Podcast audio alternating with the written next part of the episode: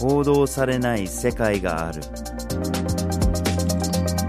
グローバルニュースビュー GNV ポッドキャストへ。ようこそ。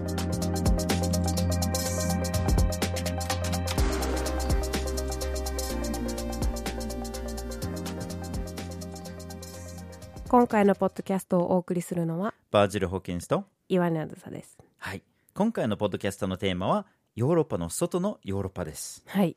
ヨーロッパのイメージってできますよね、うんうん。スペインだとかフランスだとかドイツだとかイギリスだとか、あの辺の。地図で見たらあの辺のうん。国々なんだけれども、実はヨーロッパの境界線っていうのはそこで終わってるわけじゃないんですよね、うんうん。何千キロも離れたところがヨーロッパの一部となっているわけですね。はい。でしかもこれ一つ二つとかじゃなくてもう世界各地に30も40近くもの領土が何らかの形でヨーロッパにくっついてるわけですね、はい。それが南米にあったりアフリカにあったり太平洋とか大西洋とかカリブ海とかインド洋にある島々とか世界のあらゆるところにあるんですよね。はい。そこで今日のポッドキャストではまずはじめにヨーロッパ大陸の外にある領土の現状についてお話しして次になぜヨーロッパ以外のところに領土があるのか最後にこの領土をめぐるさまざまな問題についてお伝えします。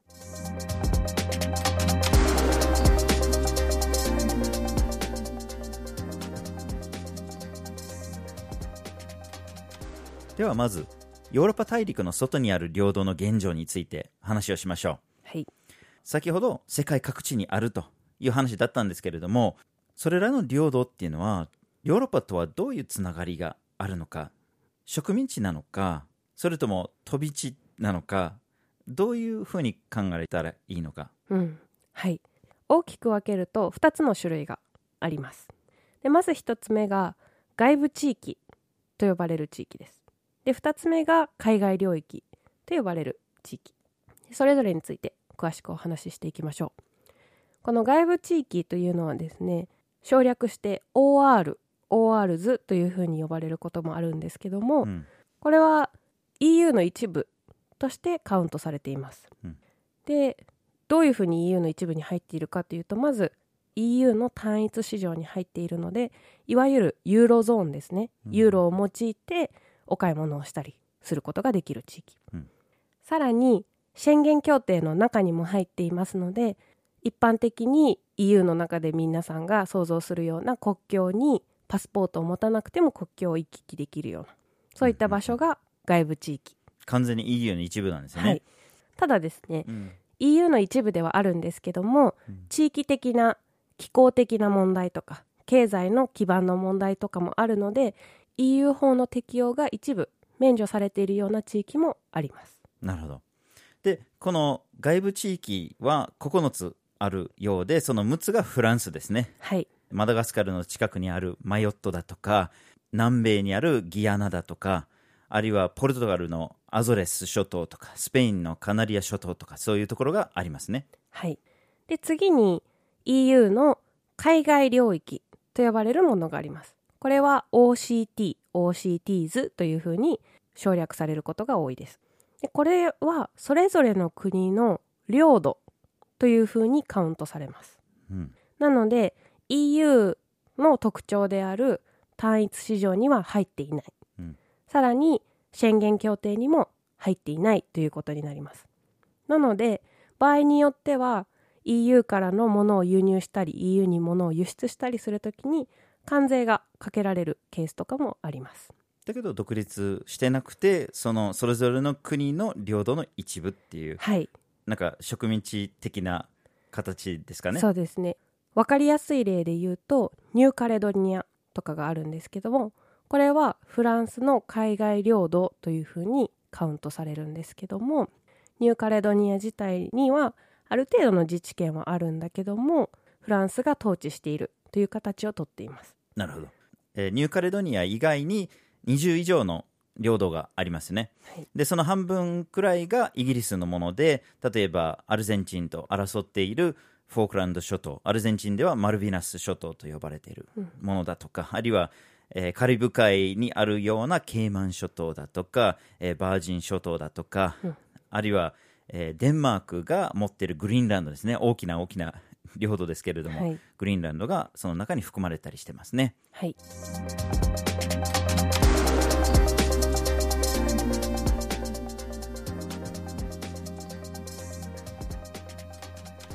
ではここまでヨーロッパ大陸の外にある領土の現状についてお話をしたんですけどもそもそもなぜヨーロッパの外に領土があるのかということについてお話をしていきます。はい。まあ、そもそも植民地だっていうことにつきますよね。はい、要するに、ヨーロッパの国々が数百年前に船で出て行って、領土を無理やり取って、うんで、自分のものとしてキープしてきたっていうのはありますね。はい、で、第二次世界大戦後に、どんどんどんどん世界の各地の植民地が独立を得ることになるんだけれども、うん。独立をせずにヨーロッパの国々のものとして残ってるはい。の、がこういう地域ですね。はい、でほとんどが島だっていうのもこれも一つの特徴だとは思うんですけれどもではなぜこの特にこの島々がヨーロッパのものとして残っているのかって言ったら多分2つに分けることができると思いますはい、一つはヨーロッパの都合つまりヨーロッパの国々にとって利用しやすいという特徴がありますでもう一つはその領土側の住民の都合ですねはい、つまり独立を希望しないっていうところです。で、一つ目のそのヨーロッパの国々にとって利用しやすいというところなんだけれども、えーいろんな観点から見ることができると思います。一つは安全保障関連ですね。主に軍事拠点として残されてるんですね。はい、島っていうのはやっぱりその戦略的に、まあ、攻撃されにくいっていう意味で軍基地として持つのが便利ですね。で、はいそこから、まあ、例えば空爆機を飛ばしたりとか、あるいは軍をそこから派遣したりとかっていうところができますね。はい、で、一つ代表的なのが、インド洋のど真ん中にあるチャゴス諸島ですね。はい、イギリスがそこに住んでた先住民を全員強制退去して軍基地を作ったんですね。で今アメリカに貸し出してるっていう状況でアメリカがそこからイラクだとかアフガニスタンとかに空爆をしてきたっていう経緯があります。でそれ以外にもフランスが例えばマヨットに基地を持ってたりとかあるいはポルトガルがアゾレス諸島に基地を持ってたりとかそういうような使い方があります。はい、もう一つの軍事的利用としては、核兵器の実験施設として。うん、で、これは特にフランスですね。フランスは核兵器を持っていて、核実験もずっとしてきたんだけれども、さすがにフランス領土内でしたくないと。なるべくフランスから離れたところでしたいということで、えー南太平洋のポリネシアの領土で核実験をずっと繰り返してきたというところですね。で、軍事的な利用とは別に、例えば宇宙基地とか、うん、これフランスが南米のギアナでロケットを打ち上げてきたと。で、やっぱりその地球を回る衛星だとか、そういうようなものっていうのは、その連絡を取り合うのに、うん世界の裏側にそうやって基地を持つっていうのもとても便利ですね。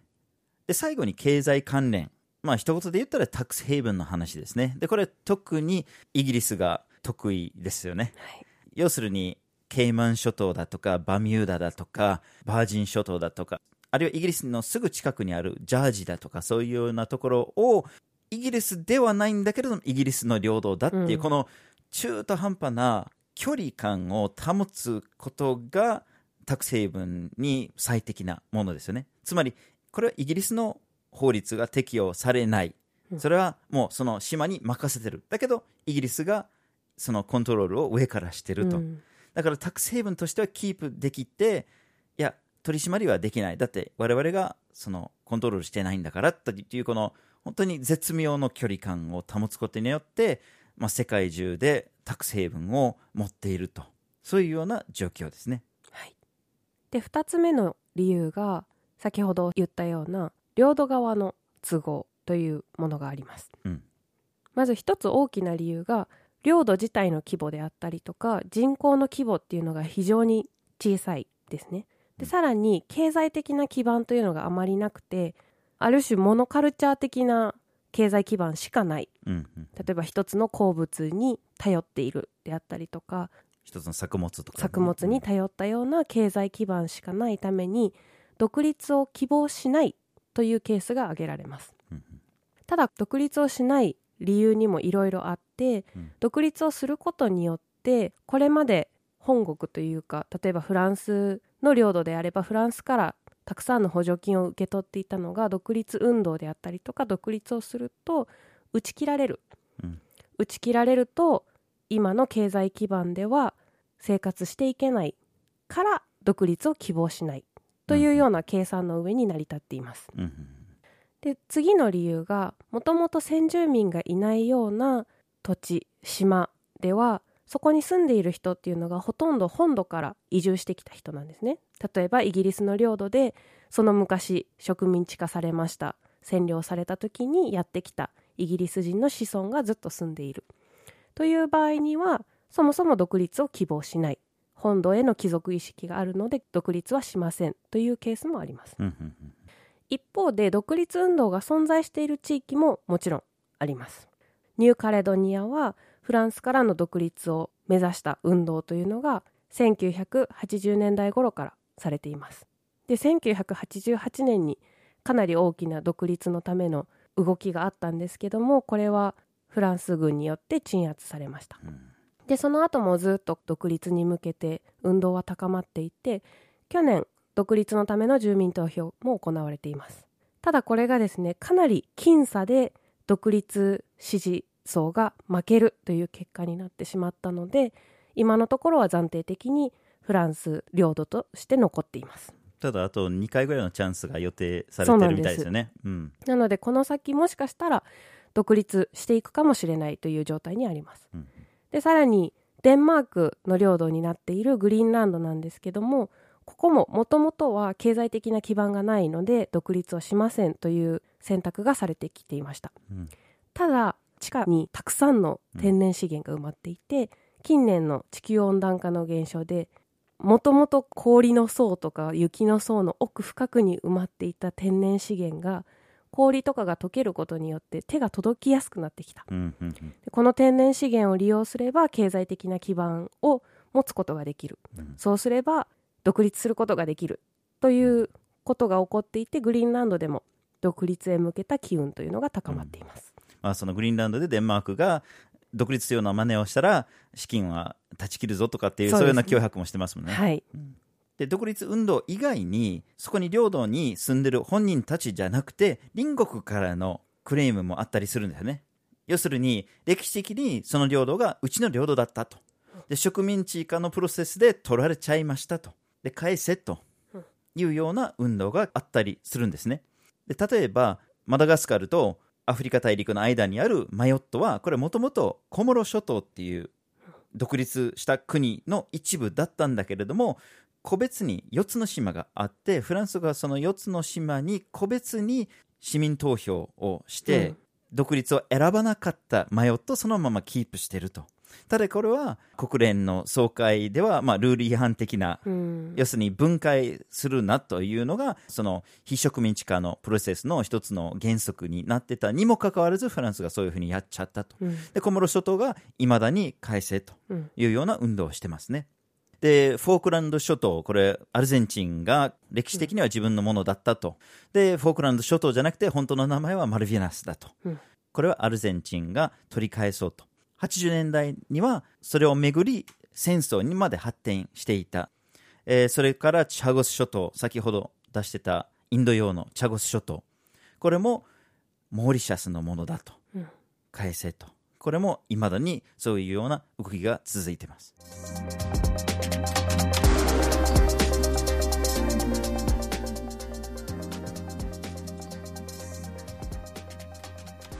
では最後にこの領土をめぐる諸問題について紹介していきたいと思います。はい。って言ってもすでにいろんな問題がうん。見えてきてはいるとは思いますが、はい。問題だらけの中でもいくつかの問題をピックアップしていこうと思うんですけども、まず最初に先住民さらに移民の問題というのが起こっています。うん。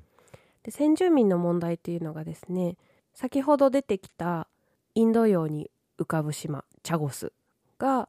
イギリスの軍事拠点として使われているというお話をしたんですけどもここを軍事拠点とするにあたって住んでいた人たちを強制退去させました。全員ですね。全員全員を船とかに乗せて別の場所に連れて行ってモーリシャスとかセイシェルとかに下ろすっていう、そういうような。下ろしてあなたたちはもう今日からここで暮らしてください、ということである日突然自分の家から島から退去させられてしまった人たちがこれが起こったのが大体40年ぐらい前ですかねうんでやはり帰りたい自分たちの島に国に帰りたいということで帰るための法的措置を求めて法廷でイギリスと争っているんですけどもいま、未だに戻れるような判決が出ていないという状態ですね。なので戻りたいけど戻れないうん人たちがまずいます。でさらに移民の問題というのがありまして最初の方にお話しした外部地域っていうのが宣言協定に入っていますというお話を最初にしたんですけども宣言協定に入っているということはその地域に入りさえすれば EU にパスポートを持たなくても行けます。うんとなると例えばマヨットこのお話にも何回も出てきているようにマダガスカルとアフリカ大陸の間にあるフランスの領土なんですけどもここに渡りさえすれば EU へのアクセスというのがかなり簡単になります。なのでマヨット目指す移民というのがたくさんいるんですね。ただこのマヨットっていうのが海の中に浮かんでいる島なので移民したい人たちはボートしかもかなり簡易なボートに乗ってマヨットを目指します。でその中で例えば海の波に飲まれて亡くなったり大きな怪我をしたりというような問題が起こっています。まあ、これは地中海にあるその移民難民の危機と同じような状況ですよね。はい。でコモロ諸島っていうのがかなり貧困が蔓延しているところで、うん。マヨットとの格差がものすごいあるところなので、そのコモロ諸島の他の島々にいる人たちが目指してしまうと、はい。そこに入ればより豊かな生活ができますし EU にも入れますっていうような魅力があまりにも強くてたくさんの人が大きなリスクを負っていきますね。はい、でそれ以外にも、まあ、これまで EU を目指す人というのは例えばリビアとかからボートに乗って行ってたんですけどもモロッコに隣接したセウタというスペインの飛び地があります。でここはフェンスで囲われているんですけどもこのフェンスさえ乗り越えてセウタの中に入れば EU 諸国へのアクセスが簡単になるということでフェンスを乗り越えようとする人もかなりたくさんいますね。うんのうんアフリカにスペインの領土があるっていうのはちょっと意外な人もいるかもしれないですよね。もう一つの問題は核実験ですね。はいこれ、さっきも言いましたが、えー南太平洋のポリネシアですね。30年間で約200回の核実験をしてるんですね、フランスが。ものすごい回数ですよね。しかも、ものすごい狭い領土っていうか、うん、そんなに大きなところではないところに、あれだけの核実験をしてたら、うん。それはいろんな問題が残っちゃいますよね。はい、今は核実験をしてないんですよね、うん。あのスーパーコンピューターとかでシミュレーションができるようになったからその必要が幸いなくなってきたんだけれども、えー20年前くらいまではやってたんですね。でもちろんその後処理の問題がありますよね、そのどこからその放射能が出てくるのかとかっていうのも大きな問題となってますし、そもそも当時その核実験をやってた時に被爆してた人たちがたくさんいますよね、はい被爆してた人とかその家から追われた人とか、その生活が成り立たなくなってきた人とかっていうのはたくさんいますね。でその損害賠償の話をどうするのかとかこれもものすごい大きな問題として残ってるんですよねフランスがこれまでほとんど損害賠償を与えてないんですね。はい、今年に入ってからようやくいや確かに我々は強制的に核実験をさせましたと。ようやく議会で認めたわけなのでうん。これで少しその損害賠償を得やすくなってくるんじゃないかっていう期待はあったりするみたいですけれども、はい、で最後にタックスヘイブンの問題ですね。先ほど言いましたようにこれはまあイギリスが得意で世界に大きなタクスヘイブのネットワークを持ってしまっているんですね。でその規模はちょっとつかみにくいところもあるかと思うんですけれども例えば一つの代表的なタックスヘイブとしてカリブ海にあるケイマン諸島が挙げられるんですけれどもケイマン諸島の人口が約6万人ですね、うん。約6万人に対して約10万の企業がそこに登録している。人より企業が多い、うん。まあもちろんこれは大半はペーパーカンパニーであって、その海外からの企業がお金の動きを隠すためもしくは脱税をするためあるいは租税回避をするために作ってるペーパーカンパニーが大半なので、一つの建物の中で何千ものうん。企業とかがあったりするわけですね。で、これはもちろん、その、タックスヘイブンっていうグローバルな問題としてもあります。つまり、搾取だとか、租税回避とか、それを助長する措置として、世界を困らせてるようなものもあるんだけれども、その領土にいる人たちにとっても、マイナスなところもいろいろありまして、そのタックスヘイブンのビジネスと全く関係のない人たちと、そういうタックスヘイブンのビジネスに関わっている人たちとの格差がやっぱりあるところも結構ありまして、物価が非常に高いけど、うん。貧困にいる人たちがなかなかそれで生活しにくいっていう問題もあったりします。はい、いろんな側面の問題っていうのが山積みで問題の解決にはまだまだ時間がかかるかなという感じだと思います。はい、今日はヨーロッパの外のヨーロッパというテーマでお伝えしました。まずはじめにヨーロッパ大陸の外にある領土の現状2つ目になぜヨーロッパ以外のところに領土があるのか。最後にこれらの領土をめぐるさまざまな問題についてお伝えしました。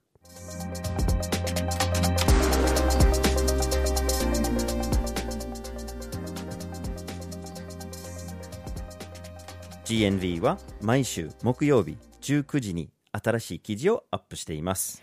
火曜日と土曜日には1枚ワールドもアップしています Twitter、Facebook、Instagram でも発信しています。